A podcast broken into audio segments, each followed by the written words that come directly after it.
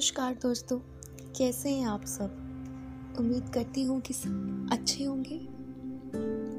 तो चलिए ले चलती हूँ एक और नए सफ़र पर। कहानियों के दौर में।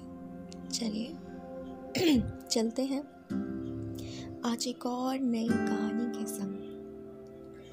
दोस्तों, एक प्रोफेसर क्लास ले रहे थे। क्लास के सभी छात्र बड़ी ही रुचि से उनके लेक्चर को सुन रहे थे। उनके पूछे गए सवालों के जवाब दे रहे थे। लेकिन उन छात्रों के बीच कक्षा में एक छात्र ऐसा था जो चुपचाप और गुमसुम बैठा हुआ था। प्रोफेसर ने पहले ही दिन उस छात्र को नोटिस कर लिया, लेकिन कुछ नहीं बोला।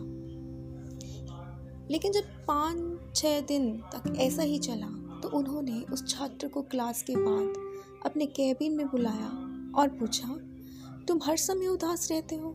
क्लास में अकेले और चुपचाप बैठे रहते हो? लेक्चर पर भी ध्यान नहीं देते? क्या बात है? कुछ परेशानी है क्या? सर, वो छात्र कुछ हिचकिचाते हुए बोला, मेरे अतीत में कुछ ऐसा हुआ है जिसकी वजह से मैं परेशान रहता हूँ। समझ नहीं आता क्या करूँ? प्रोफेसर भले व्यक्ति थे, उन्होंने उस छात्र को शाम को अपने घर पर बुलाया।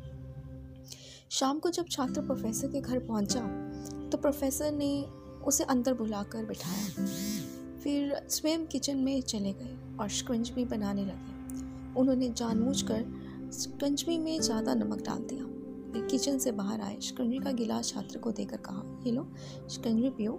छात्र ने गिलास हाथ में लेकर जैसे ही एक घुट लिया, अधिक नमक के स्वाद के कारण उसका मुँह अजीब सा बन गया।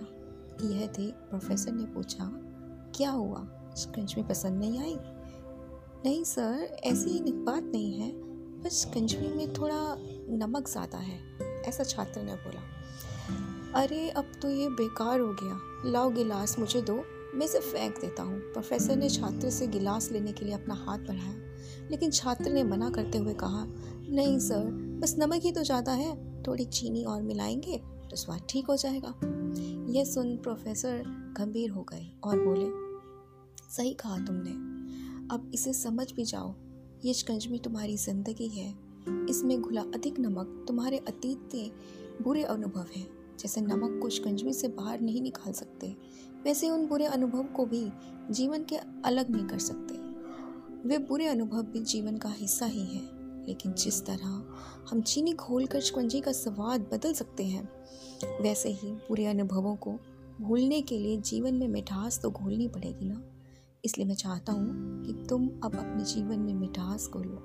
प्रोफेसर की बात छात्र को समझ में आ गई और उसने निश्चय किया कि अब वह बीती बातों से परेशान नहीं होगा। दोस्तों, जीवन में अक्सर हम अतीत से भरी यादों और अनुभवों को याद कर दुखी होते रहते हैं। इस तरह हम अपने वर्तमान पर ध्यान नहीं देते और कहीं ना कहीं अपना भविष्य बिगाड़ लेते हैं। जो हो चुका, उसे सुधारा नहीं जा सकता, लेकिन कम से कम उसे भुलाया तो जा सकता है। और उन्हें भूलने के लिए नई मीठी यादें हमें आज बनानी होगी। जीवन में मीठे और खुशनुमा लम्हों को लाइए, तभी तो जीवन में मिठास आएगी। क्या कहते हो दोस्तों? कैसी लगी आज की कहानी? उम्मीद करती हूँ पसंद आई होगी। धन्यवाद।